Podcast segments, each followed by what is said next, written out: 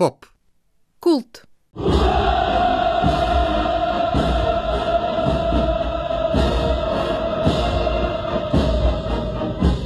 Слушате поп култура. Аз съм Константин Мравов, а в този епизод на Завръщане честваме една от българските групи, която е субкултура сама по себе си. Става дума за уикеда, които станаха на четвърт век. Много време са 25 години, достатъчно за много неща, едно от които е да се разбере дали дадена музика ще стане класика. Ако е станала, то съответните класици са заслужили подобаващ анализ и респект. Следващия разговор е Серол Ибрахимов, басист, певец и текстописец на Уикеда. Записахме го в едно издание на нощния блок на програма Хоризонт малко преди концерта за годишнината на групата. С анализа и респекта помогна специален ко-водещ Никола Симеонов или Колю от група Колуден, текстописец, певец и китарист, силно повлиян от Ерол и Уикеда. А в края на този епизод, понеже не сме се чували в поп-култура от известно време, има бонуси. По един разговор за кино и за книги с специални хора. Но най-напред, в 2023 година, за малко станахме трима.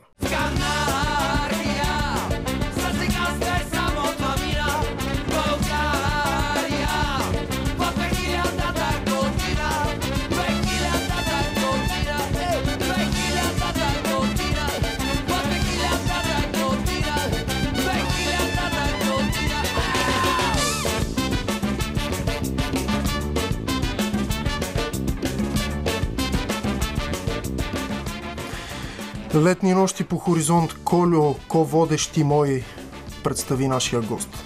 С нас е Ро от Викеда, който са първата група, която имах честа да слушам на живо в този живот, съзнателно. Завиждам ти. И са, не знам, според мен са емблематична група за българската музика и до ден днешен. И който ни ги е слушал, да ги чуе, защото ще се караме. Като ще има възможности сега. Иначе Уикеда ще отбележат 25 години сега с един концерт на 16 септември. В мемонарника на сцената ще се качат много от музикантите, които през годините са свирили с групата. 100% невероятен купон ще е това, но за него ще стане дума и нататък в предаването. Ерол, добре дошъл. А, добре заварил. Ти Райчо ли си или събеседника в това емблематично парче? А, искам и се да съм Райчо, обаче нямам неговата смелост. за да го разпитвам. Да и се опитвам да го успокоявам, защото той очевидно е... А, а, как ска... Забравих точната дума. Малко краене в изказване, а, изказанията си. И така аз го успокоявам, но Определено бих искал да съм Райчо. Не скучният човек, който разговаря с него. По-лесно е да си Райчо. А, по-лесно е, да. Еми, той е смело да каже, че не му харесат нещата. Не знам. Няма рецепта, по която... Защото винаги добре, като не ти харесат, кажи какво може да се направи така. Не знам, но не ми харесват. Просто не ме кефи. Това е положението. И и така. Добре. Рай, Райчо казва, не твърде, че имам отговорите, нали? Той, Точно. Той задава да. въпроса. Задава въпроса и, и си казва мнението. Нещо не е наред. А, али, това обикновено, когато се спори за политика, добре, твоето предложение какво е? Имаш ли така? А той е точно такъв. Не, нямам по-добра схема за, за нещата, но това, което в момента не е, не е това, което трябва да бъде. Просто не съм съгласен. Да, просто не съм съгласен. Ами някакъв такъв а, а, бунтовник без кауза, нали имаш такъв... Ти в а, едно лайв изпълнение, което обаче вече не е достъпно, за съжаление, в YouTube, а, я обявяваш тази песен на едно издание на Аполония и казваш, Росен я написа тази песен във влака на идване, което естествено не е вярно. Но, а, ясно, нали, не е написана във влака на идване, но помниш ли в какво състояние на духа написа и тази песен? А трябва да кажем и целият първи албум, който е много така, текстовете да. са... Установихме с Колю преди малко, нали така, Колю, установихме, че много ни харесват. Установихме, че много ни допадат, да. да. А, ами не знам. Специално тази песен за Речо беше... Аз много от, от песните, които а, влязох и, и в първи и втори албум а, съм ги писал дълго време. А, Райчо стоя дълго време само тая фраза не, не ми хареса този свят и изобщо не съм съгласен стоя, може би 4 години в тефтера ми. не знам дали се 4, ама много време стоя. И, и дълго време се чудих какво точно ще стане от това нещо. Просто седеш и го заряза, викам, това е някаква глупост. А, и накрая просто изведнъж потече цялото нещо. Може би е трябвало да отлежи и тръгна тая история. Така и с много от, от другите песни. Сватба, си спомням, че беше така спомени.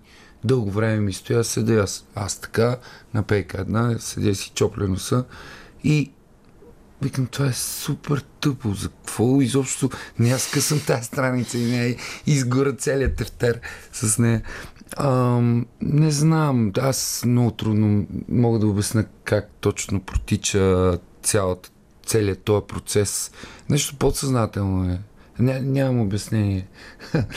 Ам... На творческия импулс. Да, на, на, на, на творческото кое как става просто няма, няма алгоритъм. А някакви конкретни писатели, поети и певци вдъхновяват ли те за, за, за, за подхода ти към начина по който се ражда един текст?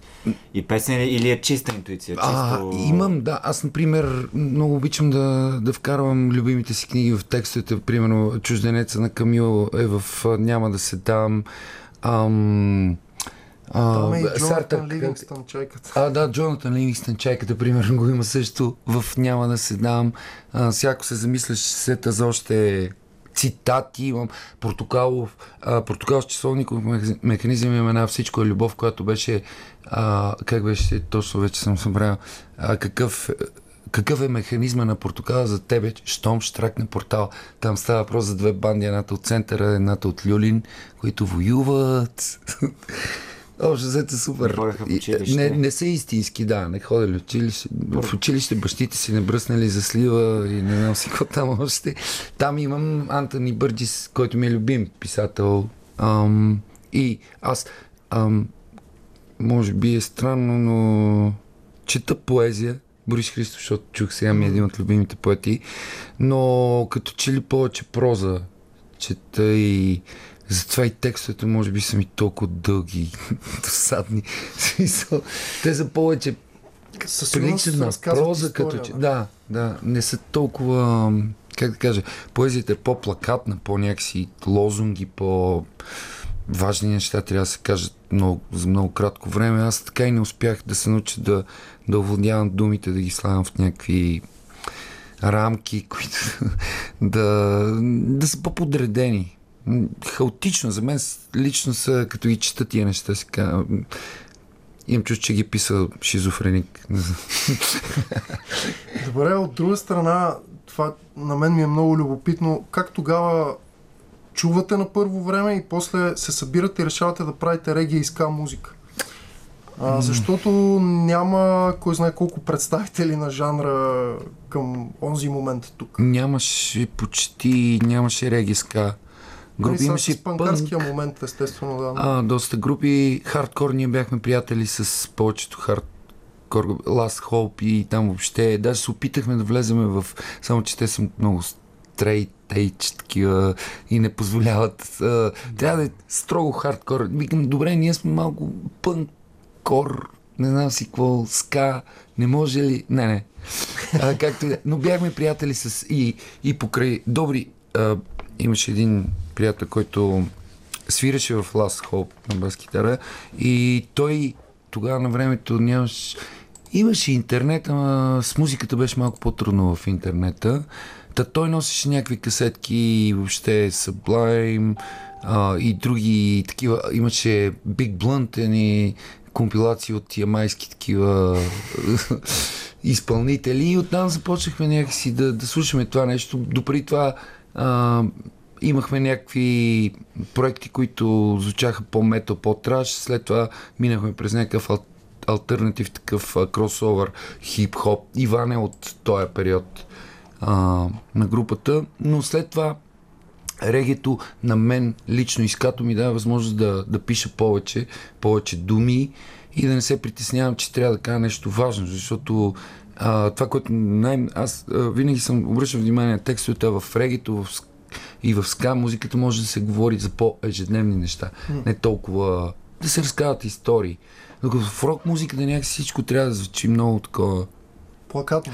Да, по-патетично е някакси, особено в при Менуар, например, нещата са наистина епични. Там се И аз не да. успях да се... Затова адски много ми хареса хип-хопа, защото имаме влияние от хип-хопа. А, Определено много хип-хоп слушахме тогава Cypress Hill и, и този тип House of Pain. House of Pain, да. А, Biohazard. Имаше един а, период кросовър хип-хоп, а, нали, Rage, но имаше и до... а, Judgment Night албума. Да, Judgment Night, тая Да. компилация беше направо брутално. И, и, и хип-хопа по същия начин и, и, имаш възможност да, да, да пишеш за, за себе си, за живота, който виждаш около себе си. Докато в рок музиката, особено в последните години, стана някакси може би допреди альтернативи, допреди Нирвана стана много, как да кажа, всичко много патетично. Пък а, а, а, вече грънча, там пък много забиха нещата, интровертни такива дни, но този период в музиката е велик, наистина. Защото пък той по някакъв начин даде, даде и възможност на, на групи, които не са непременно с топирани коси, такива и с скъсани дрехи, дънки, с униформи, да излизат да могат с най-обикновени риски и половери да излязат и да, да свират просто, а не, да не залагат толкова на глем рока, който беше края на 80-те години. И, и не знам, просто така се получи при нас, че А в регито и ска музиката има и много готин бас, а ти си бас китарист. Това е другото, аз това го забравих най-важното. Смисъл, миним, минимализирахме този ужасен инструмент, китарата. а, в рок музиката, да, там е китарата е, е основното нещо. И, и понеже по някакъв начин а, аз не знам що, може би съм егоцентричен такъв тип. Винаги се, се опитвах да си изкарам баса напред и, и, и регето и ска музиката дава възможност баса да излезе напред, пък китарите така по а, на заден план останат. Особено когато правят слова, трябва да се намаляват китаристите много. Коли при вас същото ли е? Кое? Баса ли трябва да изпъкне А, в колоден? какъв, какъв бас? За какво говориш? Е, имате и бас сега. Имаме бас. От тебе го чувам. Очевидно се, влизаш в клишето. А. Да, за баса не става за нищо. Баса е, той е основата. Той е Естествено. гръбнака, нали, ако... Или не знам, ако, ако, ако барабаниста е гръбнака, баса е хрущяла. нали, няма той организма. Не, че свира на баса, ме е така. Все едно къща без основи. А, така. насочвам се към теб, защото ще чувам една песен на Ден, която се казва Рецепта за розови еднорози, Жоре. Дадох сигнал на звукорежисьора, а ти имаш възможност да кажеш как я написа тази песен. През далечната 2010 година а, бя- бяхме на екскурзион... Организираха ни екскурзионни летувания от а, математическата гимназия в Шумен. А, ходихме по две седмици преходи меж- между хижите в а, Стара, не в, а, в Рила, в Пирин. И ам, един от преходите между две хижи крайната дестинация беше ам, Маловица, със сигурност. Откъде сме тръгнали, не мога да ти кажа, не помня. Но на път към Маловица се направи тук си вървим и докато си говорим за живота, за някакви неща, ритам една от тия гъби, които се бяха откъснали. Не знаеш как растат по дървета ни гъби, Мгм. по някакъв път се откъсват. И аз ритнах една гъба и се заговорихме, нали, ако а, какво ще стане, ако направим супа от тая гъба, че ще почнем да виждаме розови еднорози и някакви такива шеги и тя каза, ха-ха, трябва да дадеш рецептата.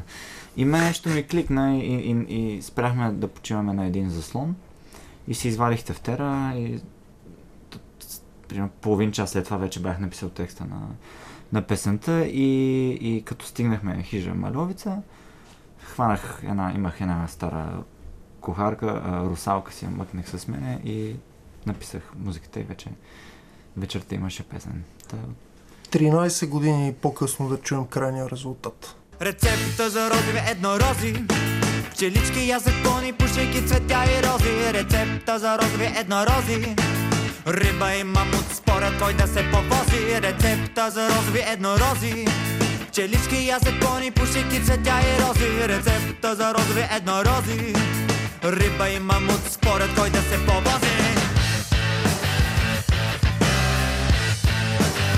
Чухте рецептата за розови еднорози на Никола Симеонов, моя ко-водещ, вокалиста на Кулден. Колио, много добра рецепта.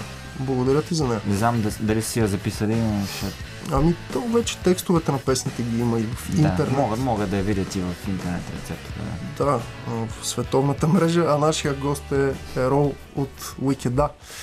Ерол, да, ние по-рано слушахме, слушахме песента за Райчо, която се казва Сканархия а, и се пее за 2000-та година. Оня ден. Онзи ден, да.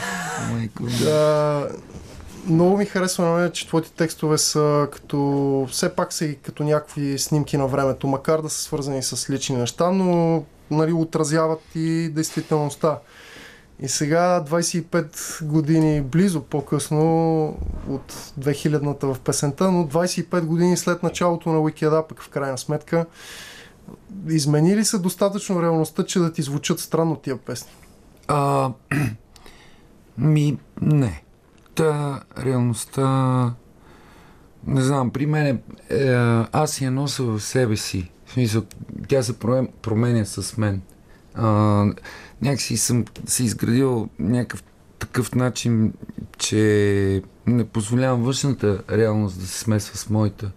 Така съм подредил света си, моя си, че да не позволявам а, промените на, на света. Така се предпазвам от, от, от промените и, и ги приемам и по-лесно. В смисъл, ам, когато моя свят е моята реалност, това отвън, което се случва, трудно може да ми навреди или да ме нарани. И не знам, м- тя се променя реалността, но аз мога само да я наблюдавам, да я описвам. А защо го правя? Все още си задавам този въпрос и няма отговор на него. Никола, тук имаше един много хубав въпрос, за който ми каза и... Спомняш? Ами Не си? знам той дали не, с този отговор дали не неутрализира въпроса. Според мен не е пророк съм направил предлагаш на въпросите и То според мен не е така. А, чудех се дали има някоя песен, която от, от вашите песни, която към този момент за теб е морално остаряла. Ам, Спрямо някакви твои променени виждания, нали, защото По принцип, се променяме. А, съм си го мислил често, си казвам, хората слушат вече други неща. Задал съм тия въпроси. Неизбежно всеки, който прави музика и след време, след 25 години, ам, но някак си се усп... а, успях да ги, да ги преодолея тия въпроси, тия съмнения, защото сега, те да знам, гледам напред, казвам си, ще напиша нови песни, пък тия сега дали са устарели или не, аз не мога да направя нищо по въпроса. М.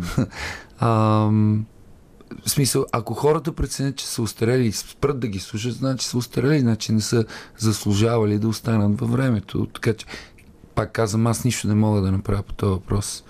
Това е като все едно да, да се издаш, да, да се питаш как да напиша хит или парче, което няма рецепта, не можеш да го направиш това нещо.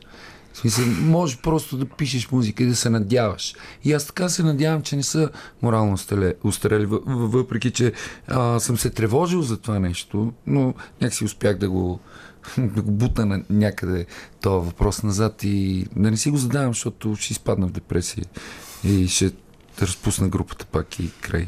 Мене ми беше интересно тивам да работя в строителството. Примерно. от гледна точка на, на ако има някакви промени в твоя начин на разсъждаване, дали си казваш, о, е, тая песен бях на много страна на къл, като я писах тогава. А, И или, сега или, или по-скоро... Да. А, ами, по принцип, аз не точно а, в този смисъл дали не, не бих я написал, си, аз си казах, това е много тъпо, защо съм го направил така. Бих искал да го променя, но то е записано. Някога се записах, нямаше много време за студии и такива неща. Сега, ако бях, може би нямаше да завърша тази песен никога, никога, когато. Например, за Иван винаги съм малко ми е било притеснено от този текст. Никога не ми се е струвал а, особено добър. Аз не си го харесвам. Обаче хората, тая песен направо с- всеки път като свириме и се почва едно Иване, Иване. И а, което е странно. Не, не го харесвам то. Текст би го променил сега, ако може би нямаше и да направим такава песен, ако сега, нали, я правим, да речем, по някакво нещастно стечение на обстоятелствата. Но в смисъл пак това са такива неща, които избягвам да мисля за тях. А, защото биха стопирали всякаква креативност. Сега, а, почваш и да се съмняваш а, има ли смисъл това, което правиш и защо го правиш и дали е добре, доб- дали е лошо край. До там си. Трябва да го правиш прави. смело и безотговорно. Да. Може да е най-голямата глупост, трябва да има смелост да я кажеш и да я пуснеш в пространството и вече хората ще преценят. Ти нямаш контрол върху това нещо. След малко ще чуем и една песен, в която се колебаеш повечко, но явно си, си го оставил в а, музиката и текста. Но а, нещо, което със сигурност не е морално остаряло, са песните, които засягат и някаква социална обстановка. Веднага, естествено, човек може да се сети за обичам. А, и вие имахте някакъв видеоклип на тази песен, където бяхте на стадиона. На стадион. Къде Ами, изчезна ла- този видеоклип? То е продукция на БНТ и А, в смисъл трябва да се опитаме да го... Не знам дали е възможно изобщо да го вземем и да го пуснем. Би било добре, но а, така или иначе беше тяхна продукция и не знам, трябва да, да проучим въпроса, за, за, за, за да видим дали е възможно да се... Да, беше много хубаво. На стадиона им, имаше мажоретки. Да, спомням си с- Жорец. Имам много добър спомен и като го търся, ма винаги ме е яд, че не мога да го намеря, но а, по-скоро въпросът ми е такъв, а, всички знаем за какво се пее в тази песен. Ако случайно някой слушател не знае, пуснете си, но да кажем, че е някакво описание на прехода към онзи момент, а и към нашия момент. За съжаление. Но ето сега виждаме а, хора с известни хора с криминално минало биват застрелвани, някои се връщат а, от... Какво става, Никола? Всичко наред ли? А, добре, окей. Ще кажа после. Добре. А, други се връщат с самолети, сменят се главни прокурори. Сърбилите да напишеш песен като обичам, макар и различна. А, аз винаги много внимавам с. А, прекалена, а, с а, така прекалена злободневност. Опитвам се а, нещата да са малко птичи поглед, ако мога така да кажа. Защото ако, ако а, наистина направиш конкретен коментар на някаква обстановка, рискуваш да наистина да станеш да, да остареш много бързо морално, защото на чисто политически и такива много социални неща наистина се забравят веднага след като се забрави случая, по който са били писани.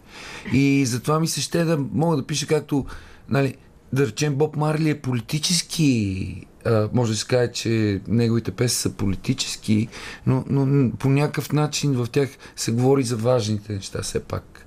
И, и затова е, остават. Или пък Боб Дилан. Боб Дилан може да се каже, че, че и той е политически. Би могъл да участва на Ален Мак. Те да знам. За Гошо. А, да. Не, не знам сега. Както и да е. Затова адски ми е трудно да, да пиша а, неща. Опитвам се нали, да вкарам по някакъв начин някакъв социален елемент и коментар, но, но да бъде наистина малко отдалечен от, от, от а, самия случай или нещо, което се е случило и провокирало Те да знам. Под Мен е нас- интересно, извиняй, кон- конкретно за, за Само, обичам. че да, да, го, да, да кажем за обичам след новините в Да един, обичам понеже сега вече звучи под нас. А, питам се, аз само аз я чувам, понеже аз съм нали, шеф с слушалките. И много кратко, Ерол, как написа тази песен, питам се, питам. Е, тя тръгна от моето хронично а, безсъние. Смисъл, аз много трудно заспивам. Имаше един период точно тогава, когато не можех да заспя. И, и си казах, защо да не напиша песен за това, как не мога да заспя. Обаче тя се получи много Философ. двузначна някакси, за смисъл на живота и, и там малко се говори за смъртта в тая да, песен. По някакъв начин не се казва конкретно, но поне да можех да заспя като, да да знам, човек, който е уморен от. Много депресанско звучи. Ние и затова ние свириме. назад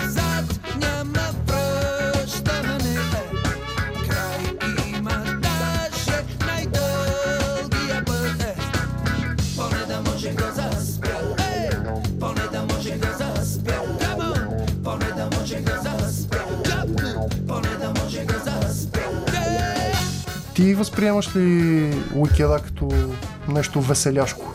Ами, той е уикедак в живота. Има и тъжни и, вес... и весели неща. Ам, но така или иначе ам, някакси аз лично имам едно такова желание в себе си да забавлявам хората, да не ги натоварвам. И затова ам, тръгнахме в тая посока. В началото, като естествено а, за сериозните неща си остана място в, в групата, но по някакъв начин, който е по, по-лесен за възприемане от хората, не натоварващ.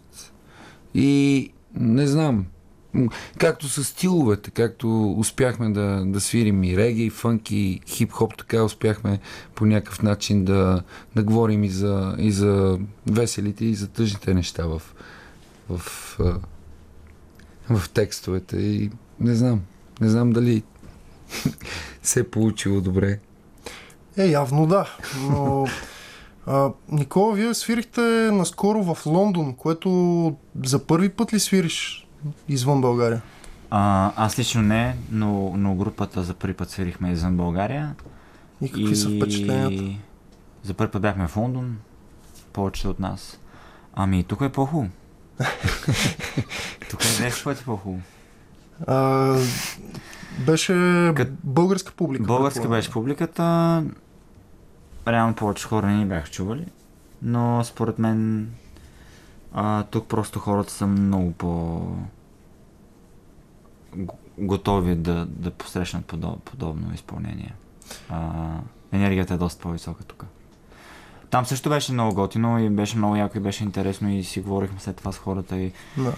попихме нали, от тяхното преживяване за Лондон и за, и за Великобритания, но рок н май е малко повече жив тук, не знам. Това е добре да се каже, защото българската публика понякога има а, има такъв един а, имидж, че не е достатъчно активна. След малко ще попитаме Роза онези техни участия след 2000-та година по света, но знам, сега ми дават сигнал, че имаме слушател. Здравейте, представете се. Добре дошли в нощен хоризонт. Благодаря. Боян Ляпев от Радомир. Е, не съм мислил, че ще разговарям и ще ме чуе от Икеда човек. Там са нали, двама човека от две сходни групи и неколко неща искам да ги питам и неколко неща да им кажа и да започна с началото. Началото. Това първата песен, първия час чувах един израз, често се повтаряше, аз го така схванах, аме, Амербика за хап. И там нещо си го интерпретирам, как, за мен си какво може да означава. Първо да питам ли как, какъв е този израз, па после ще ви кажа аз как си го изтълкувах. Ами, то, то означава, аз ще отговоря вместо а, автора на песента, означава готов съм, защото съм готин или горещ. Виж, I'm ready. Това, което повече хора не знаят, че I'm ready. Е, това е тен такова, защото аз си го изтълкувах като а, Америка, не, все едно някой такъв от младсинството казва на Америка. А, Захап, Не, Амер, нали, виж, това е Ам, Амреди. Той е древният ам, шумерски бог на любовта, а, който се почита в племена, такива, които живеят в а, отчелничество извън цивилизацията, все още почитат този древен бог на любовта. Та цялата песен се върти около него, нали, и се Да. пее Амреди, Амреди, Амреди, и всъщност ние това е нашия култ към чуха него. Америка Захап и си го изтълкувах Захапката на Америка, ама сега да не кажам, не искам много политически да говоря, ама си викам, те Не, не, не, няма нищо политическо в песента, само за любов се пее и хубави неща, такива Чакай точно да ви след кажа друго. които са. Аз тази песен за, за Райчо още от там към 2000-та година, две сцени си спомням там в рейса, дето Райчо, нали, като дебил ми изглежда, дето там едно момиче му хареса го и питал ти коя си. А, а другата сцена беше, че някой там беше казал не ми харесва този свят и отишъл на тавана и се обесил и още тогава, още тогава ми беше следната мисъл. Смесиха се Тук- много песни тук. Да. Да. да. Антология стана. Да. Чакайте да ви кажа, сега не знам колко време ще ми отделите, а да ви сетам това, да ще кажа едно от най-важните неща. Още Да. тогава имах една... Аз да ви кажа, съм на 67 години и до сега съм стигнал тия години с чалъм. Независимо, че нали, тук има големи идиощини, са, само с чалъм стигнах до 67 години и знам как да знам чалъма. Но, а, примерно, е на тия, дето, нали, често се бе с хора в България, по 5 човека на ден, това го знам. А, а, идеята ми е следната. Един а, просветен човек, като не му се живее, вместо да се обеси, по-добре да спре да яде и така, така може би е много правилно, много по-правилно да е. И е много правилно. Да. Сега, да ви кажа други неща. Вие ми, Ами, вашата група, там ми напомняте, двете групи, те са сходни, де. А, има една пловдивска група, мисля, че се казваше 032. Между прочим, не съм ви слушал отдавна, не ви пускат, сега не знам защо. От 0, в 032 имаше една песен, следно съм запомнил. Вика, дявол да го вземе ченгето, защото носи желязо, обаче имитира Джон. Интересен Е, текст на са, това исках да ви кажа. 032. Примерно, Благодаря за все едно, нали, едно, припомнянето. ако сме седнали на бира, да е така да си говориме. Да. Добре, за сега дочуваме. Благодаря, А, Боян. благодаря. А, и за езиковата справка, така както се получи и установихме един меланж от а, текстове на Уикеда, които се връзват с различни ситуации в а, живота, което показва колко е актуална тази, тази музика. Връщам се на, връщам се на, на пътешествията в чужбина тогава, защото вие бяхте първата група, която ако не се лъжа, на Сигет свирихте да, на там за първи път Exit. свирихме. А, да, и на Exit сме свирили. По това А, време как- какви бяха тези участия? Ами, то стана малко случайно, защото ни поканиха на Зигет фестивал да свирим. Там направихме три концерта на самия фестивал и едно в Будапешта. И оттам някакси тръгнаха нещата. А там се запознахме с а, един а, промоутър в Чехия. След това едно момче, което живееше в а, Явор, в а, Германия, в Берлин, запо... направи едно турне за българската общност и тогава започнахме да правим някои концерти в Чехия и решихме да опитаме да свириме в клубове в Германия, такива, които не са за българската общност, ами а, обикновени. И, така няколко години обикаляхме доста. Какви са спомените от тези обиколки? Тогава О. сигурно е било, да, откачено. Ми беше много яко. А, Сега едно започваме от начало. То това ни задържа като група, между другото. Защото, дай да знам, а, за мен групите трябва да свират на живо. А, тук по това време ние бяхме а, обиколили вече всички площади, всички бирфестове. А, и някакси нещата започнаха малко по малко да, да не знам, да, да стават скучни. А, и това по някакъв начин ни, ни мобилизира. Свирихме като така както пишат в биографите на, на групите в, с буса пътуваме, свириме в клубове, спим където намерим. А, Възприемаше ли и се от чужда страна? а, да. М- въпреки, че нали, текстовете са на български, по някакъв начин хората реагираха много добре и даже започнахме да имаме такива хора, които като видят, че свирим в клуба, да идват специално за нас, в смисъл не българска публика. И беше интересно на хората, защото тя музиката има някаква енергия в нея, има някакъв свой, свой собствен език, който хората го разбират по някакъв начин. Още един слушател имаме. Здравейте, чуваме ли се? Да. Добър, Здравей. а, добър вечер. То беше добро той един часа. А, добре, както искате, така ще ви поздравя. Добра нощ. Да, сега. А, Чувате ли ме? чувам, чувам. Сега да се концентрирам. А, тези момчета от, Каза, аз трудно ги казвам. Не ви, не ви чуваме добре и съответно не можахме да чуваме въпроса добре.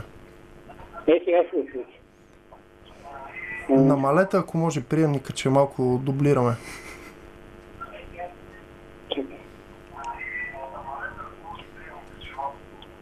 Сега чува ли се? Чуваме ви бързо с въпроса. Ами въпросът ми е, тези момчета от, Каза, нека да си правят, нека да си правят музиката, текстовете, всичко, всичко е добре при тях. Аз не разбирам много от музика, но щом е музика, то е хубаво. Да не слушат критиките, да не се влияят от странични фактори. Има много недоброжелатели, които може да ги настроят отрицателно. Добре, благодаря, благодаря Благодаря. много за мнението.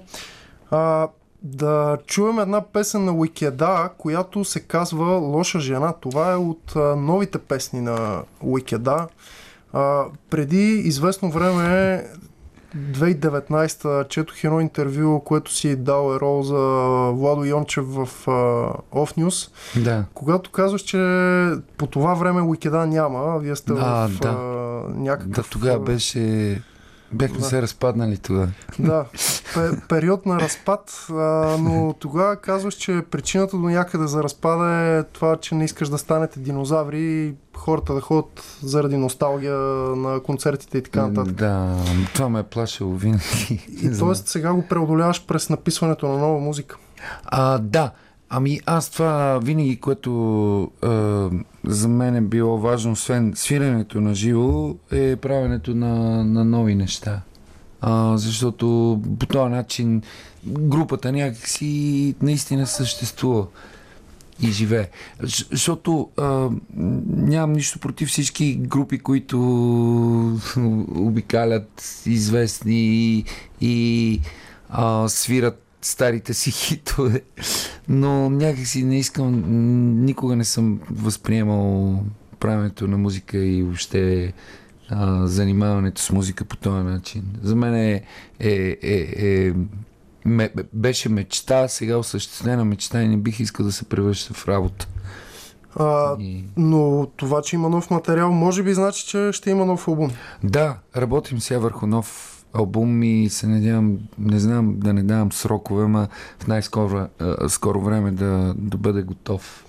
Преди да я чуем с какво се различават новите неща от старите на Уикеда през твоя поглед.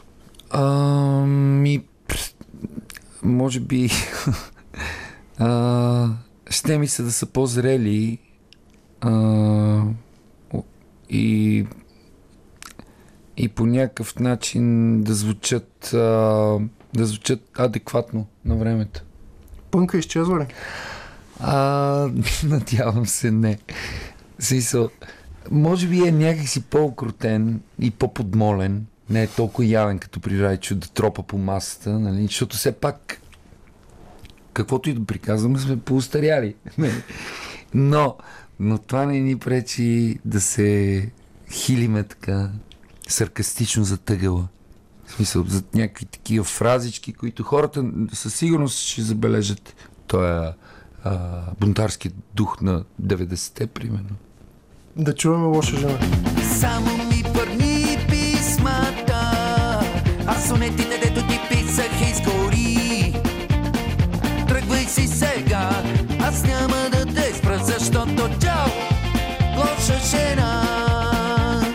Коли от Кулден има много важен въпрос.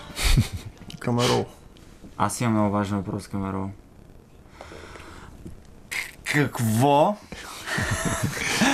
а, Е, какво се, какво се, какво се а, промени според тебе в, на музикалната сцена? От както Уикеда се формира вече 25 години? А, ами, много неща. В смисъл изчезна диска, касетката, плочета доста преди това. А, социалните мрежи сега, начина на слушане на музика, преди се слушаха албуми, сега се слушат парчета и то не целите. Нали? Да си говорихме за това продължителността на вниманието, антечна спана на хората, обаче това не трябва да ни отчая и да не сме като тия възрастните хора, дето викат, ние какви бехме, а тия младите сега, от тях нищо не става. А, смисъл, ония ден си говорихме а, на един фестивал, свирахме в ам, ам, забравих къде беше. А, с едни Мъглиш, да. Точно така с, а, с групите там и, и, и, и а, млади групи, които а, а, един от а, с едно момче си говорихме и той ми питаше кога а, а, дали преди беше по-лесно, когато нали, групите бяха с компании, издаваха се цели албуми, правиха клипове, най-много два клипа или три за целия албум, или сега е по-лесно с социалните мрежи и с YouTube, когато можеш да направиш парче, да го запишеш на следващия ден, то вече да е навъртял 20 милиона гледания. И аз се замислих много дълбоко. Това и, и не можах да, да отговоря. Може би и аз имам въпрос към, към тебе сега.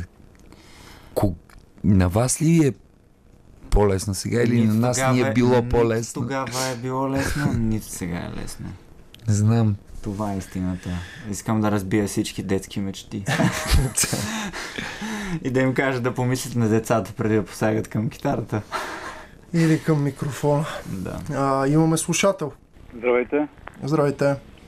А, много са добри, като слушах последното парче на Лайкеда, след времето на Штраците и Диана Експрес от а, по-новите банди може би са най-добрите. Аз съм Топанов от София и говорих си с него веднъж в зала едно. Може би беше на бенда на Елвис или на Джери Ли Луис, не помня. И му казах, че не е лесно да свири на бас и да пее едновременно. И, като Глен Хюс, той каза, че са му страхотни фенове, го уважават. И всъщност бих искал да а, питам а, а, дали е ходил някога на singing lessons, уроци по пеене или по някакви музикални инструменти и колко годишен е бил тогава. А, а другия въпрос да каже от 60-те години кои са му 3-4 от любимите банди и последно едно комсомолско поръчение да направи кавър на Мъди Бус или на Дед Кенедис, примерно. Много добра идея. А, ами не съм ходил на ураци нито по пеене, нито по бас китара. Ам, сам съм се учил. Ам, другия въпрос беше за... За 60-те. За 60-те. А, аз ги обичам много 60-те. Beatles ми е любима група. Елвис много харесвам. Animals от този период. The Kings много яка банда от този период. И въобще 60-те години са а, обратното на 90-те. В смисъл много весели. И таки... Не, добре, 90-те са новите 60-те. Ама аз ги чувствам много, много близки 60-те, въпреки че не съм бил роден тогава още. А, и имаше още един въпрос. За, за Moody, а, Moody Blues. Да направим кавър на Moody Или на Blues Dead или на. Dead. Kennedys. Ами добре, ще пробваме някой ден. Не знам дали ще е скоро, защото сега нали, работим върху новия албум, но, но ние винаги се опитваме да правим някакви кавери. А, въпреки, че са смешни. Примерно, Адриано Челентано сме правили някакъв кавер или Поланка, което странно. Ама, не знам. Може би следващото ще е Мъди Блюз. Добре, още един слушател преди да пуснем малко музика, но сега него най-напред или нея, пардон. Здравейте. Здравейте. Ето, нея, здравейте. Добре дошла. Здравейте. Здравейте. Благодаря. В ефир ли съм вече? В ефир сте. Добре, благодаря ви много. Ами радвам се, че Ро е ваш гост. Аз познавам групата почти от самото и създаване и ги следя непрекъснато. Казвам се Лора. А, искам само да попитаме Рол, възможно ли е нещо, което от много време така ме мъчи и ме тревожи, възможно ли е да вкарате а, от а, старите парчета а, по концерти да ги изпълнявате по, по-начесто, защото ми се струва, че се изпълняват повече едни и същи неща, а пък а, нали, за сметка на други от по-старите.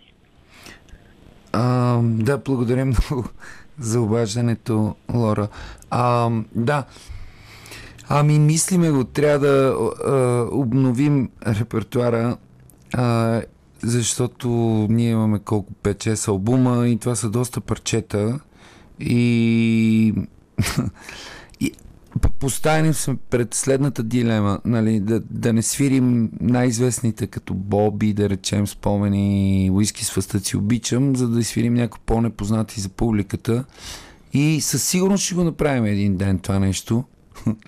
Но а, това е някакъв компромис, който трябва да направим с, с а, хората, които идват, искат да чуят а, нали, най-известните парчета, но със сигурност трябва да съберем смелост и да направим а, един концерт, в който ще си свириме само най- неизвестните парчета на групата, тия, които ги знаят само ценителите и това ще бъде наистина интересно. Но със сигурност ще почнем да вкарваме някои по...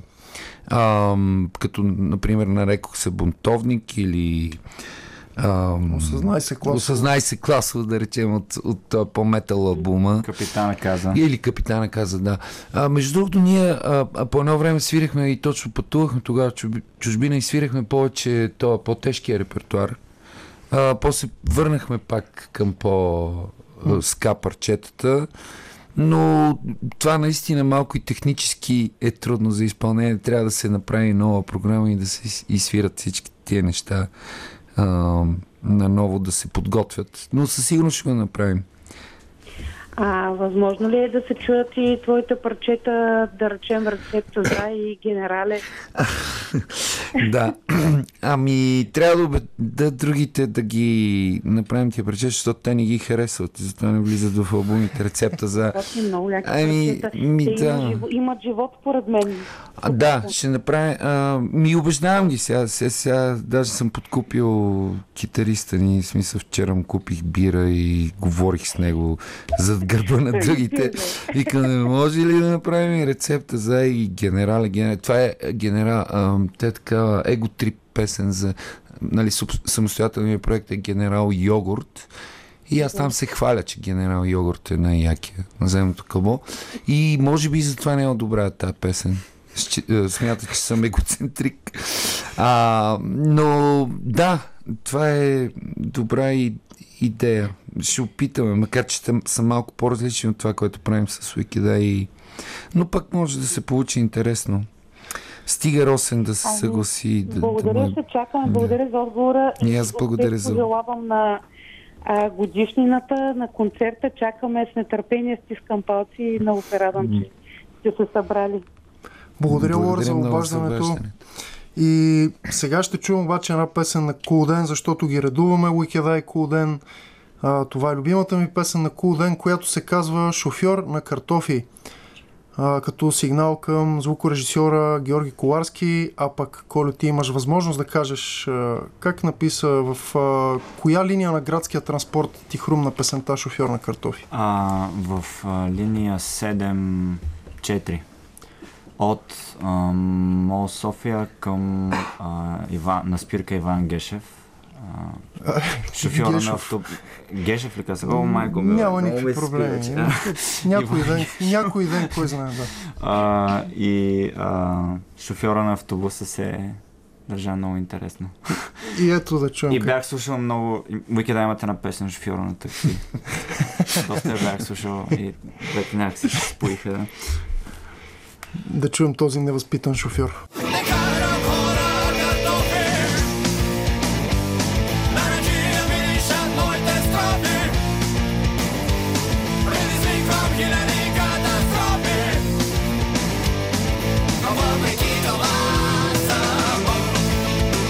тук може би да се насочим към предстоящия концерт на, по случай 25 години Уикеда.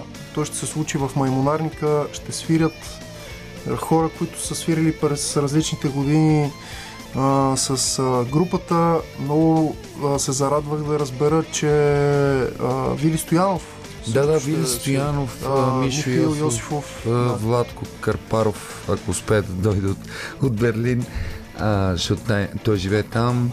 А, ам, Петър Момчев, а, а, Наско Попов, перкуси, а, първият ни барабанист Михаил Асенов, Михайлов, а, Михата и Владо Попа се върна скоро с нас да свири и въобще се, така се получава доста...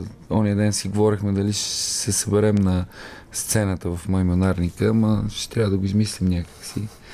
И така ще бъде с два комплекта барабани. Това, а, а, ние свирахме известно време с два комплекта барабани а, няколко години. Беше много, много така забавно. А, и сега пак ще се опитаме да го направим същото нещо и се надявам да се получи такова канибалско. Получава ли се синхрона? Да, още така притропват от време на време, но тук последната репетиция даже ги снимахме, ги пуснахме по, в, в Фейсбука да се видят. А, беше много добре. А, в смисъл, доста така добър синхрон има между двамата, между Михата и, и Владо. А, и мисля, че ще стане добре. Ще има ли промени в а, програмата и какви? А, ще свири моя любима, някоя спомена. А, една, на, да. Ще изсвирим О любима, една нова песен 6 юли се казва. А, ам, а, чакайте сега да се сета. Ще изсвирим Иван, което не сме свирили много отдавна. Чегевара също не сме свирили отдавна. А, наживо. Ам, какво имаше други някакви нови неща, които не сме свирили. А, общо взето това е и все още не знам какви импровизации се получат в цялото това нещо, защото а, и Вили Стоянов и Мишо Йосиф са изкушени от джаза, както всички знаем. И сигурно ще ни инспирират да, да, да навлезем дълбоко в джаза и ние. Добре, И- тогава в а, самото начало на групата, макар и накрая да се върнем към него, а, как въобще се събрахте с такава комбинация от хора, защото е а, много интересно и нали, предвид това, че и Михаил Йосифов и Вили Стоянов в последствие пък нали, тръгват в а, други посоки джазови и Да. така нататък. Те си преподаватели и прочее, но а, тогава в тия, в тия времена как се събрахте това ми е много Ами, а, той, Михата, първи ни барбанист, ги познаваше и когато започнахме да правим тия парчета, си казахме, трябва браз да има. И той каза, аз познавам най-добрите. Буквално. И наистина, не излъга този път. Той обикновено лъже за всичко, защото си е такъв. А, но този път не излъга и наистина две най-добрите. И най-странното е, че те, а смисъл, те обичат джаза, свираха джаз още тогава. А, това си беше тяхна музика, но, но те са много отворени музиканти, много отворени като хора. А, Имаше една група Psycho Tribe, Мишо Йосифов свираше с тях. Тя бе Брутална такъв група. гроз. А, а, да, Брутална група. а, в смисъл, да. въобще не се отказваш от такива по-интересни неща. А, а, за него това беше богатство. А, Мишо Йосиф и, и, и много, а, той адски много ни помогна с аранжиментите, въобще в, а, той е писал повечето от брасовете в, в а, и много се забавляваха в, в групата. Това беше някакво а, като някакъв отдушник за тях, защото наистина джаза е малко по други нещата. И с Уикеда наистина много се забавляваха и, и допринесоха, пък ние научихме от тях много неща за, за импровизацията най-вече. Не, че сме започнали да свириме джаз, но, но се отпуснахме да импровизираме повече по концерти, което е най-хубавото нещо в джаза импровизацията. Да, и, И- се случва в концертите на Уикеда винаги. Да, да. Това научихме от Мишо и от Вили, от Владко Карпаров, Петю, Петър Момчев. Ние научиха да импровизираме. Да се отпуснем, да не сме дървета. В смисъл, защото ние бяхме супер дървени в началото на сцената, но... Е, вика, спокойно, бе, няма страшно, бе. А, стана дума, че по-нататък във времето групата на Яко, сега не знам един път или колко пъти бяха, но няколко пъти се разпадна. А, и да. сега Не, един път аз се напуснах, после се разпаднах. без да влизаме в това какви са били причините, но м- сега какъв е импулса пък да се съберете, да правите това нещо, което правите в момента? Свързан ли е по някакъв начин с времето? Вие имате една от новите ви песни Излизаме заедно, където се пее... излизам, да. Да, излизам. Да.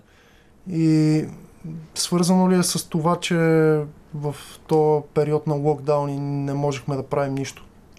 А, да, може би това... Не само конкретната песен, ами въобще активността на Уикеда Ами аз, понеже се натрупаха много неща в, през годините и нали, в, в един момент си казаха, бе, да, знам, може би вече сме стари, а, може би наистина трябва да се разпаднем, да, да, да, да оставим добро впечатление в хората, някакви такива мислиме бяха налегнали, пък и другите, може би се бяхме уморили, бяхме си умръзнали и ам, в смисъл, не искахме да се превръщаме точно в динозаври, да, да, да, да въртим едно и също.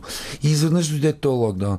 И аз тогава всички осъзнахме какво сме изгубили, какво сме имали и сега преди това сме си казвали, бе, свирили ни се, не ни ли се свири. В един момент нямаше възможност да свирим и като че ли това ни даде импулс да се съберем и да започнем пак да свирим, защото това, което имаме е ценно и, и можем да го загубим във всеки един момент и го губим, когато се оплакваме и мрънкаме и, и търсим подвоя теле. Затова спряхме да мрънкаме и си казахме, бе, дайте да си свирим, пак каквото стане. В смисъл, ако доскочаем на хората, те ще ни кажат, ще почне да ни замерят с бутилки и така.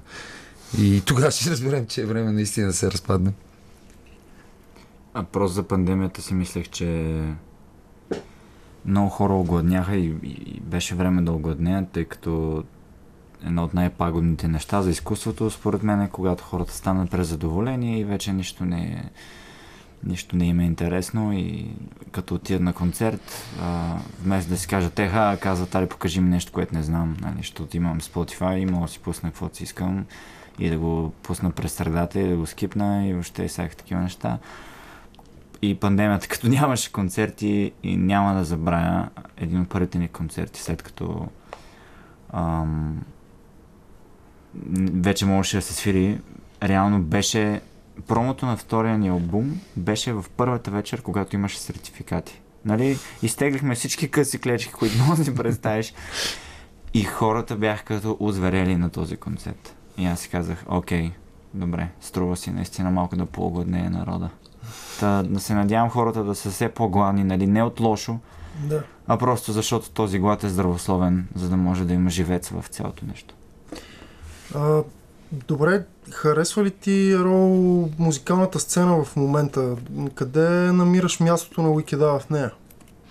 А, ами, аз, а, в смисъл, според мен се развият много добре нещата. Въобще и Кулден, ам, и не знам, спални места и групите, които свирахме в Маглиш, а, млади групи, които направо разцепват. А, и аз съм много радостен, че ам, защото а, ако няма среда от добри групи някакси не, не, е- не е готино да се свири, не, е- не е хубаво. Аз много се радвам, че наистина все още има а, има толкова добри млади групи в България, които свират много добре, правят много яка музика, много яки парчета и даже аз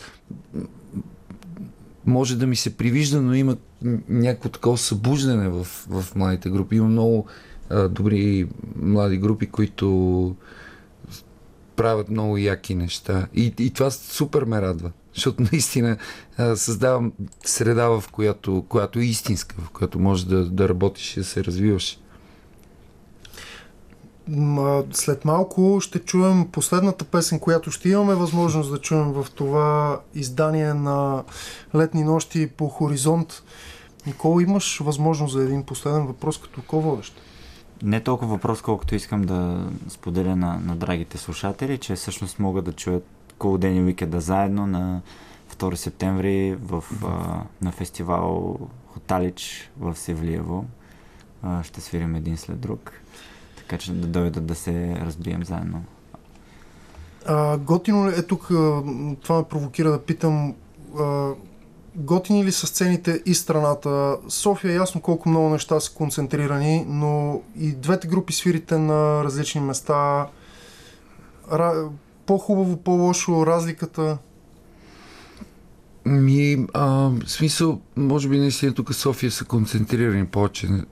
Нещата обаче аз много обичам да свириме и, и в провинцията, в градовете, защото, както каза Никола, там има като че ли повече глад, хората са по-гладни за, за, за музика. Тук е преситена малко публиката от събития, както се казва. И затова винаги съм настоял да, да, да, да пътуваме, да излизаме и да ходим и в малките клубове, в, в и страната. От, у, и от друга гледна точка, така по този начин а, поддържаме и, и, и хората, които се занимават с правенето на клубове а, и страната, защото е наистина много трудно да се поддържат такива рок клубове. И ако групите ходят по-често в тези клубове, ще дават по някакъв начин възможност да, да оцеляват тези. Тук, тук трябва да похваля Бургас и Търново, които имат специално място в моето сърце. Всеки път, като отивам да свидим там, положението е много, много тежко. Много са пръщят от енергия и са много яки. Последната песен ще е Няма да се дам. И последния въпрос е към Ерол. Естествено, Никола ще ме допълни с каквото реши. Между другото, Никола, гледах едно клипче, но няма как да го пусна по радиото, в което, в което и ти изпя тази песен на живо Да. на сцената с, заедно. с Уики. Да, да, заедно изпяхте, де. А, та, няма да се дам, Ерол. Как ги гледаш от сега? От сегашна гледна точка. Между другото, много готин клип с Марио Скуркински, за който Да. нямах възможност да си задам въпросите тази вечер, но нищо. Следващия път. А, да, ами... А, поредната бунтарска... Рай, рай човече наистина крещи. А, наистина малко е разочарован. Там има това, което си представя като нали, осъществената мечта, по някой път се оказа някаква реалност, която не е точно мечта. Малко, малко е, се оплаквам от това, което се случва и не само от живота ми, от шоу бизнеса или от Сега нещата. чувстваш ли се така? Ами не, аз тогава си го излях гнева. Към продуцентите. да, и, да, и аз после имам една специално за продуцентите една песен, която балада за Вакеда се казва там.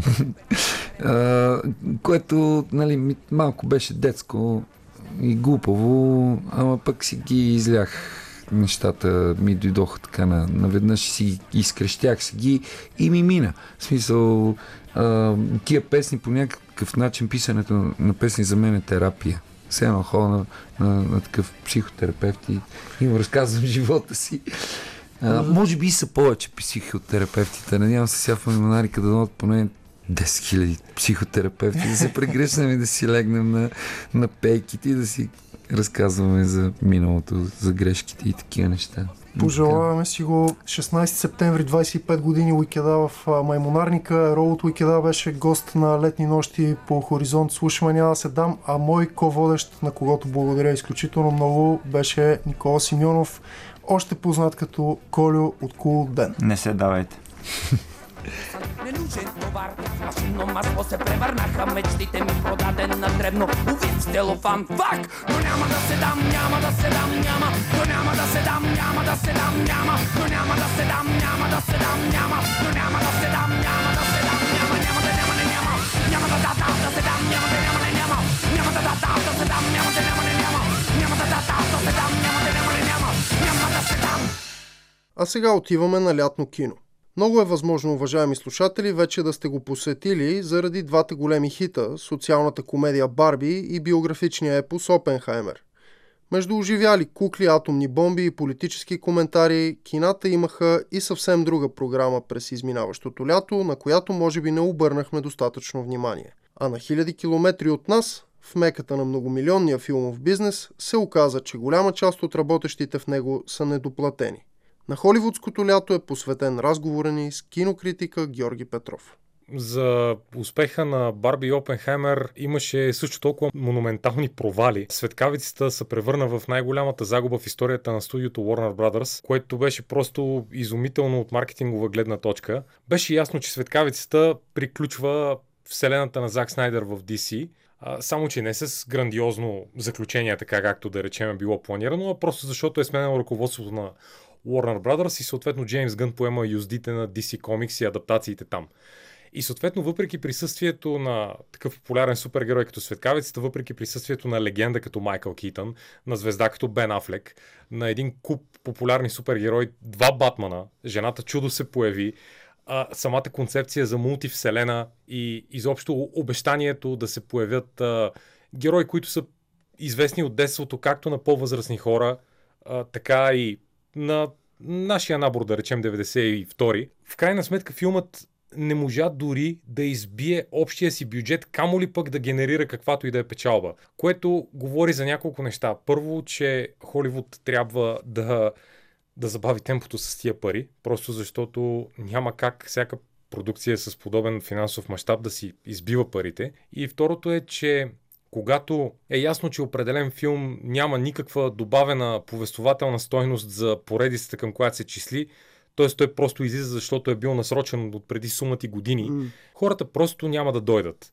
Въпреки факта, че това беше първата поява на Майкъл Кейтън като Батман от 92-а насам, по-малки провали. Ти искаш за провали само, а има ли нещо, което добро впечатление ти направи? Ама аз и до, точно до това ще стигна, че мисията невъзможна беше провал в финансово отношение, но филма беше превъзходен. Но това пък беше класически пример за много лошо ситуиране на филма като, като дата на премиерата. Той излезе една седмица преди Барбенхаймер, mm-hmm. което беше гаранция за провал. Филмът беше страхотен, получи напълно заслужено високи оценки във всички вебсайтове, които компилират критически отзиви и така нататък. А, и зрителски оценки но просто нямаше как да се пребори с такава брутална конкуренция. И той също ще бъде на загуба в крайна сметка. Също се отнася и за Индиана Джонс. Нямаше какво повече да добавят към тази поредица.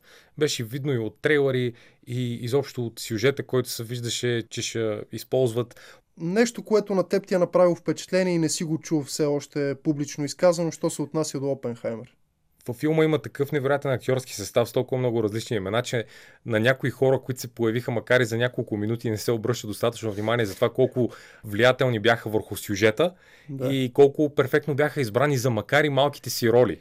Което просто наистина е забележително постижение на Нолан като, като режисьор. Той винаги е следвал а, максимата на Джон Хюстън, че добрият режисьор всъщност е просто един добър кастинг режисьор. А, но... Макар, че трябва да ти кажа, че го имаше Хана Барбара ефект, т.е. като видиш а, в старите анимации някакъв предмет, който е по-светъл, а не е част от фона просто, знаеш, ага. че това, този предмет ще влезе по някакъв начин в действието. това, което имам предвид е Рами Малек основно, ага. защото той до един момент във филма, той е някакъв човек, който просто там носи някакви листа. Някак си знаеш, нали, че при положение, че това е Рами Малек, ще има някаква по-голяма функция нататък. Знаеш ли, на мен много силно впечатление ми направи в една единствена сцена се появи Кейси Афлек, да, който беше да. толкова за мен заплашителен, толкова внушителен в своето амплуа, просто защото тук излучваше една безумна маниакална енергия, а, точно като на полудял макартист, който отчаяно се опитва да намери комунистите сред, а, сред ранговете нали, на американската армия и тази лека усмивчица, която постоянно играеше върху лицето му, беше направо като злодей в хоррор филм, който изведнъж изкочи, влезе в, в действието за една сцена и след това излезе.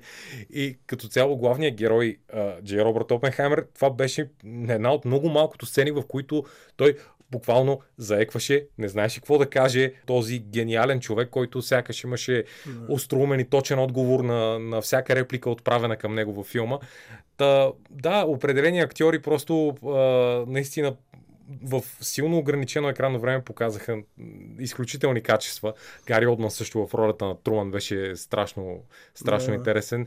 А, си имаше шега в интернет, но тя колкото е шега, толкова е реална. Изигра Чърчил, изигра Труман, сега са, трябва някой да му даде да изиграе Сталин и ще завърши хет-трик. Той доказал Гари Олдман, че може всичко да направи, така че Да. защо не? а, има ли някаква слаба страна на Опенхаймер, която на теб ти направи впечатление, която очакваше да е по-различно? Ако решим да търсим слаби страни, естествено, че може да ги намерим. Хората, които се оплакват, нали, че по никакъв начин не е застъпена а, японската страна или пък не е застъпена страната на индианците в Лос Аламос или не е казано, че след това в района са умирали хора вследствие на останките от радиация. Всичко това е така, ако търсим да се опрем на историческа достоверност, винаги можем да намерим отрицателни страни, но лично за мен филмът покри очакванията. И освен това, а, дори трейлера за филма, като всеки трейлер за филм на Нолан, градира едно невероятно напрежение с а, бърза смяна на кадрите, с отброяване, Да. с фантастичния саундтрак на Лудвиг Горансон. Някои хора поне може да са си изградили представа, че ще гледат трилър. А филма няма нищо общо с това. Филма си е наистина драма, биографична такава. А, някои хора го критикуваха за това, че е прекалил с частта след Тринити теста, където вече става дума за Опенхаймер като част от политическия живот на щатите, искат да му отнемат а, Да.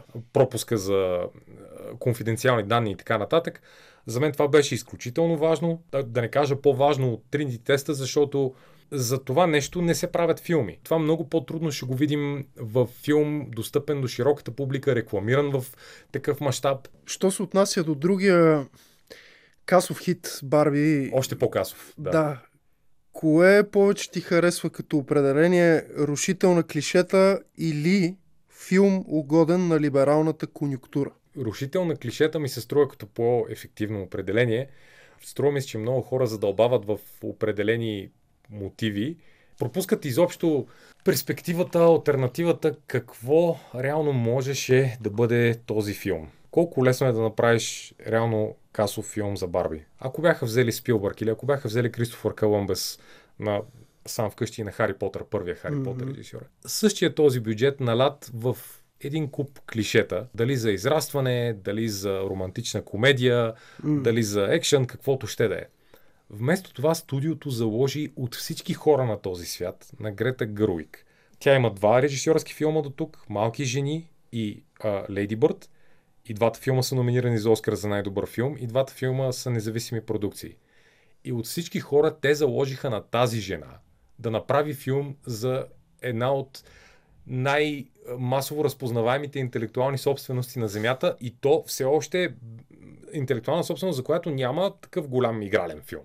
Риска се елиминира от това, че се появиха Марго Роби и Райан Гослин, които в момента, в който стана ясно, че Грета Гървик ще е режисьор и тя и Ноа Баумбах ще пишат сценария, те всички се съгласиха да участват в този филм, защото веднага стана ясно, че това няма да е филм клише. Оттам насетне начина по който филма комбинира всевъзможни жанрови елементи, на комедия, на, на социална сатира, на романтика, дори ако щеше имаше някакъв малък елемент застъпен. Мисълта ми така или иначе, че филмът беше много, много, много по-добър, отколкото аз очаквах филм за Барби някога да бъде. На фона на това, което можеше да бъде филмът за мен заслужава похвали. Почти всички шеги, ориентирани към социалното статукво, си попадаха на мястото, имаха ефект, бяха... Едновременно с това си бяха и просто забавни.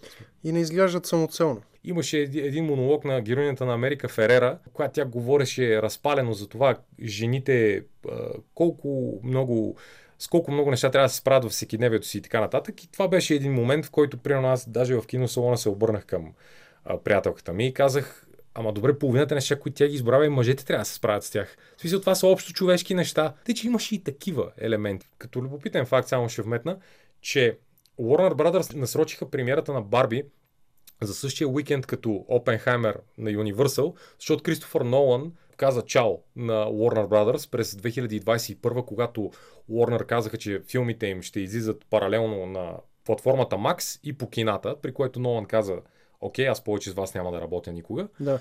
И те искаха да прецакат Опенхаймер по този начин, а всъщност увеличиха приходите на двата филма до пропорции, които според мен нямаше да достигнат. Що се отнася до стриминг платформите, тези два филма, които се превърнаха в такива сезонни хитове, и двата не са свързани с...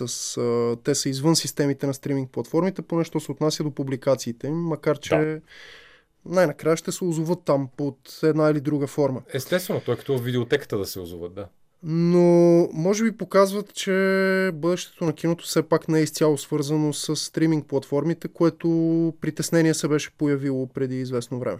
То едно след друго си се редят, а, като всяко чудо за един ден, както се казва, си се редят някакви притеснения, че кината зависят изцяло от Марвел до миналата година, когато трите най-доходоносни филма за годината нито един от тях не беше на Марвел.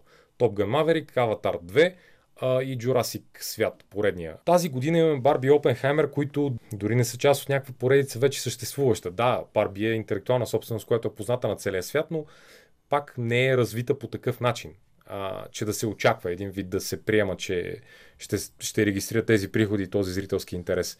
Стриминг платформите се натъкват на все повече и повече проблеми в модела си на функциониране. Няма как да не кажем нещо за стачките, които случват в момента. Тези стриминг платформи, те са в основата на стачката, поне на актьорите.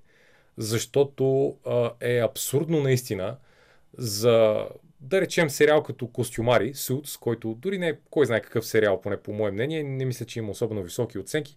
Най-известен е с това, че главната актриса стана принцеса на Великобритания. Сценаристът а, на този сериал през 2016 година, ако не се лъжа, беше заявил, че е получил към 16-17 хиляди долара, когато сериалът е бил разпродаден за телевизионно разпространение. Сега, когато този сериал е генерирал, доколкото разбрах, 16 милиарда минути гледане по платформите Netflix и Peacock, 0 долара. Няма как човек да чуе нещо подобно и един вид да оправдае системата такава каквато е. И в действителност такива шефове като тези на Netflix, Disney Plus и така нататък, с извинения за леко гротесния израз, да пълнят гушите си до такава степен, а едновременно с това игнорирайки, че те почиват на продукции, които да речем вече са създадени преди години а, и никой не получава никакви пари от това. Така че напълно нормално е да има стачки в момента, що се отнася до това и в момента, в който стриминг платформите реално се съгласят се на нещо с актьорите, редица от тях ще се изправят пред финансови проблеми. Ще има много сериозно реструктуриране на иерархичната стълбица, на заплатите в тези стриминг платформи, кой колко взима, как се разпределят парите и някои от тях като нищо може и да, може и да рухнат. Има ли друга полука от а, тези стачки? Виждаш ли, например, едно бъдеще, в което изкуственият интелект започва да произвежда сам кино? Предвид а, шума и около чат GPT, това е и диалог, който се започна да се води заради това, че стачката тръгна именно от сценаристите. Да, това беше първата стачка. Да. И приближаваме ли към времето, в което ще очакваме един алгоритъм на базата на своите предположения за това какво му звучи правдоподобно и драматично да започне да пише киносценарии? За съжаление няма начин да не доближаваме този ден, защото всичко това еволюира. То няма как да не става все по-добро и по-добро. Сега друг е че според мен най-гледаните филми, най-гледаните сериали завинаги ще си останат тези, които ги правят хората. Дори да речем след 50, след 100 години, когато изкуственият интелект може да напише невероятен сценарий или да пресъздаде някаква визия, която е базирана, да речем, на впечатления от Коросава, Спилбърг, да, изобщо, да. да, всички титани на седмото изкуство, на мен ми се струва неизбежно ние хората да не подхождаме поне с някакви резерви към, към това. Иначе те алгоритмите, те в момента се използват по, по различни начини. Да речем, а, актрисата Ана де Армас беше казала наскоро как в последната и романтична комедия за Netflix, в която има и екшен естествено, трябвало откриващата сцена до определена минута да гръмне някакъв пистолет или нещо от този род, защото алгоритъмът показвал, че потребителите на Netflix спирали съответен филм или сериал, да речем, ако до определена минута не се случвало някакъв такъв инцидент, нали, нещо динамично, нещо да. експлозивно. Така или иначе, аудиторията показва, че е толерантна и към друг тип повествование. Това е интересното. Абсолютно. Че при всичките алгоритми на този свят не биха предсказали успеха на Опенхаймер по никакъв начин. Кои есенни киносъбития очакваш сега? В контекста на стачките, честно ти казвам, нямам представа кое реално ще излезе със сигурност и кое не. Струва ми се, че със сигурност, преди факта, че по кината има трейлери редовно, ще излезе убийците на кървавата луна, мисля, че така се превеждаше Мгм. на български, на Мартин Скорсезе, с Леонардо Ди Каприо и Робърт Де Ниро, което ми е безкрайно интересно, дори от елементарна гледна точка на това как изобщо ще се прожектира този филм по кината, който е над 3 часа. И изобщо ми е интересно как ще се пласира този филм и в контекста на успеха на Опенхаймер и на Барби, ще намери ли този филм своята аудитория, понеже също има много именит режисьор, звезди в главните роли, базиране на реални исторически събития и така нататък. Естествено, аз ще го гледам във всички случаи, понеже няма как да се изпусне филм на Скорсезе и дори много, много, много ме радва факта, че ще бъде по кината. Освен Скорсезе, по график трябваше през есента да излезе Дюн час втора на Дени Вилньов, който също е очакван поради ред очевидни причини. С а, голямо нетърпение, включително и от мен, първата част беше много внушителна. Наистина епос от калибъра на Междузвездни войни или дори от Властелина на пръстените. Сега м- сравнително интересно ми изглежда един филм, който ще излезе през септември месец, който дори не знаех, че съществува, че се прави на режисьора Гарет Едвардс с Джон Дейвид Вашингтон в главната роля. Казва се Създателят и е точно на тема изкуствен интелект, за това как човечеството може да се окаже в конфликт или в мирно съществуване с изкуствен интелект. Естествено, няма как да не е взаимство от такива филми като Терминатор, да речем, защото научната фантастика изследва тези мотиви от а, десетилетия насам, но изглежда сравнително оригинално а, и с а, добри актьори в ролите, така че на мен ще ми е интересно да видя какво е постигнал Гарет Едвардс. Той направи за мен а, може би най-силният филм за Междузвездни войни, откакто Дисни купиха поредицата, именно Rogue One. Естествено, тук вече оставям на страна критическото одобрение и така нататък. Обръщам се към всички мъже. Просто може да вземете най-добрия си приятел и да гледате Закрилника 3, защото Антуан Фукуа прави страхотни екшени с фантастична операторска работа, фантастични ефекти, виждаш къде попадат ударите, няма никакви клатещи се камери и прочие глупави изпълнения. В главната роля е Дензел Вашингтон, което автоматично е гаранция за това, че филмът ще е по-неразвлекателен. Ако не драматично удовлетворяващ и дълбоко замислящ, то ще бъде по-неразвлекателен. Това е гаранция. Говорим си в края на лятната вакансия. А както добре знаем от ученическите години, лятната вакансия е време и за четене. Някога учителските списъци с книги може и да са ни били досадни, но с времето поне аз оценявам създадения тогава навик да комбинирам лежането на черноморския пясък с потъване в съвсем различни времена и светове. Като пораснем, вече имаме и правото сами да си правим списъците или пък да последваме препоръки извън учебната програма. За книжни предложения се свързах с несъмнен интелектуален капацитет, на когото в една конкурентна радиостанция са поверили да отговаря за излъчваните в ефира любопитни факти. Иначе автор на рекламни съобщения, това е Румен Иванов, с когото ви рекламираме няколко книги, но разговор започва от детските читателски навици в родния му град Попово. Честно казано, в Попово библиотеката е изключително добре снабдена, тъй като може би не се чете толкова много децата тогава, колкото аз съм чел. Имаше постоянно книгите, които ми трябваха. И самата библиотека е много красива отвътре и много уютна. Аз с удоволствие си ги взимах. Най-често ги четях на село и през деня, когато тогава беше абсолютна жега, много мръсна жега. А в този район не можеше нищо да се прави от 9 до 6, освен да четеш и да си на сянка. И вечерта пак имах си една такава портативна лампа на батерии и се качвах на покрива и си четях там. Под лампата и звездите си чел. Да, да, имаше, имаше тогава, имаше и много светулки, не знам дали си спомняш. Непоправим романтик. Добре, имаш ли, имаш ли любима книга от тези, които ни се налагаше да четем тогава? Налагаше, не го казвам с изцяло отрицателна конотация, но все пак беше по задължение, макар и да е било приятно. Най-много и до ден днешен си спомням. Староблюдски митове легенди на Кун. Препрочетох и няколко пъти. Първо, като взема една книга, обикновено чета отзад, ако има речник. Проверявам всички думи и се опитам да ги запомня. И след това, като чета, се опитам да си спомня. Та там имаше много. Човек, който е бил редактор, искам да ви изкажа огромна благодарност, защото се бяха постарали да сложат освен непознати думи, а и много обяснения, които сега просто биха били под формата на линкове в Уикипедия. Примерно както е мита за арахне, от нея идва думата за паяк на, на гръцки. А нещо, което ти беше досадно да четеш? Със сигурност старобългарската литература, беседа против огнилите, за буквите, все произведения, които по-скоро някой филолог би намерил удоволствие в прочитането им. За мен са по-скоро с историческа стойност, както и а, история северно-българска.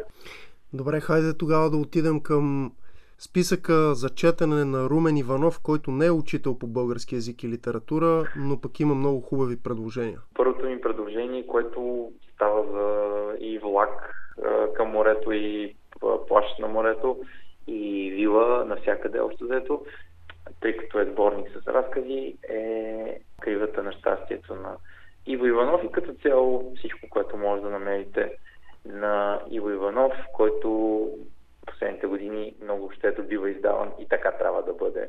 Става въпрос за истински истории, които автора е направил огромен труд за да ги проучи и след това не, не знам как успява наистина това е един от най-добре разказващите хора, просто така добре навърза всички части на разказа, че накрая просто знаеш, че ще се случи по някакъв начин. Блъсък между всичко това, но то пак успява да го направи брилянтно. Със сигурност, поне при мен, а и с приятели, с които сме си говорили, за жалост ни кара да плачем като малки деца. Иво Иванов има немалка популярност, но все пак за незапознатите, това е български спортен журналист, който от известно време пребивава в американския щат Канзас събира едни много интересни истории на спортисти, но и не само, да ги наречем истории за силата на човешкия дух.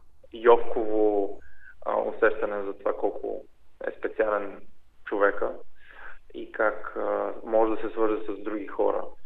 И в крайна сметка може да надвие обстоятелствата. Добре, Иво Иванов и Кривата на щастието, както и предишните му книги. Да продължим нататък в списък. Продължаваме нататък в списъка с а, човек, който за жалост вече не е сред нас от може би над месец, а, Милан Кундера и непосилната лекота на битието. За мен беше много интересно самото начало на книгата, която започва много интересни мисли на философски на Ниче за това дали има или няма вечен живот.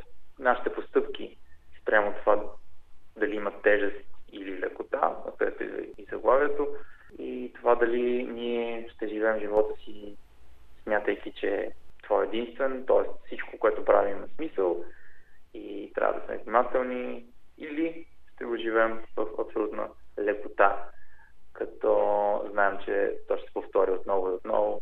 Тези философски противопоставяния в книгата се случват посредством една основна, но няколко общо любовни истории, чието исторически фон е нахлуването на съветските войски в, в Прага. Прага през 1968. Да продължим нататък. Следващата книга сменяме към поезия и това, което може и за два часа, мисля, че да горе три, да бъде прочетено, а именно Борис Христов с а, неговите вечерен тромпет и честен кръст. Аз като наистина огромен нефен на лятото, а, поради жегата и всичко, което носи тя. А и не съм бил никога фен на плажа. Съм разбирал как хората могат да се толкова щастливи от една голяма солена локва. Всичко това, което каза, бива оборено с а, любовта ми към Борис Христов и с а, неговата поезия, която в, а, особено в август, примерно, когато го прочетох, си казах, ех, колко ме яд, че не обичам морето, защо не мога да обичам морето. Наистина, може би за първи път разбрах, като прочетох какво чувстват хората, които пък живеят за лятото. Най-уникалното на това произведение е, че може да ми представи нещо, което десетки хора през живота ми са опитвали да ми кажат и една поема, която е от 20 строфи успя. Просто за минута да ми каже как се чувстват. Какво те впечатлява особено много в писането и в езика на Борис Христов? Ами, наистина има една степен на интимност, която не се сеща често. По-скоро той ни кани в неговия свят, но по един много лек начин, наистина прости думи, думи, които всеки може да използва рими, които може би всеки може да се сети, но начин по който успява да ги подреди в изречения и особената интонация, която има, са нещо, което го прави за мен адски специален. Примитивност, но не в е, смисъл на нещо, което е грубо, а по-скоро в една изначалност. Да продължим нататък в списък. Може би изглеждам като сноп, който чете класики и наистина само класики, защото осъзнах, че не мога да прочета всички книги и че не мога да рискувам с а, книга, която може би да не ми харесат. За- Затова чета неща, които са признати. И една от малкото книги, които са наистина съвременни, съвременни вече на 10 години, но за мен това е изключително нова книга. Това е А планините ехтяха на Халет Хусейни. Освен, че преминава през различни времеви периоди и различни топоси от САЩ до Кабул, минавайки през Париж и Гърция, тя представя и няколко истории, започвайки с една приказка, която за мен е нещо изключително ценно, защото точно този район има страхотни истории за разказване, които не могат да бъдат сравнени с нищо друго.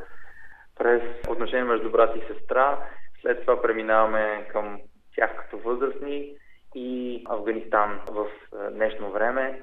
Тоест имаме няколко слоя, в които той разказва и успява да премина от един към друг с изключителна лекота и по естествен начин, тъй като района не ми е най-познат като култура, просто толкова красиво и толкова а, приятно е, е представено всичко, че един човек би най-малкото би си помислил дали да не отиде там, нали, взимайки предвид обстановката, разбира се, в момента.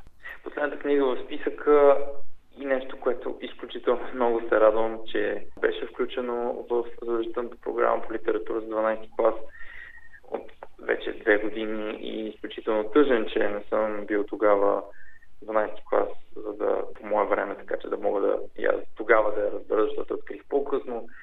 Е балада за Георг Хенис на Виктор Пасков.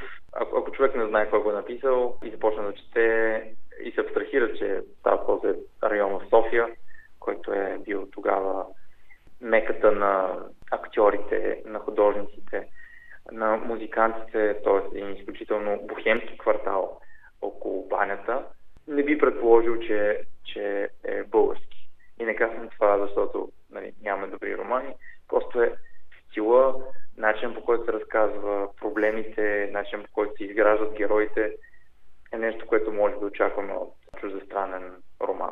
И Виктор Пасков попада все пак в а, учебната литература. Както между другото и само с а, една своя поема и Борис Христов. Коя твоя любима книга ти би вкарал в а, учебната програма? Не знам нощем с белите коне дали е вътре.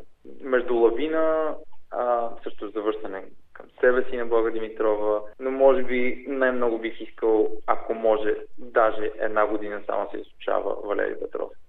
Знам, че е доста екстремно.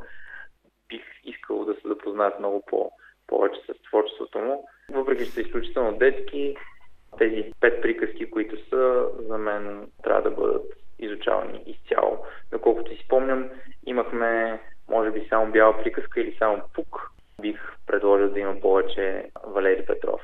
Слушахте поп култура. Това може да е мястото на вашата завуалирана реклама. Пишете ни във Фейсбук.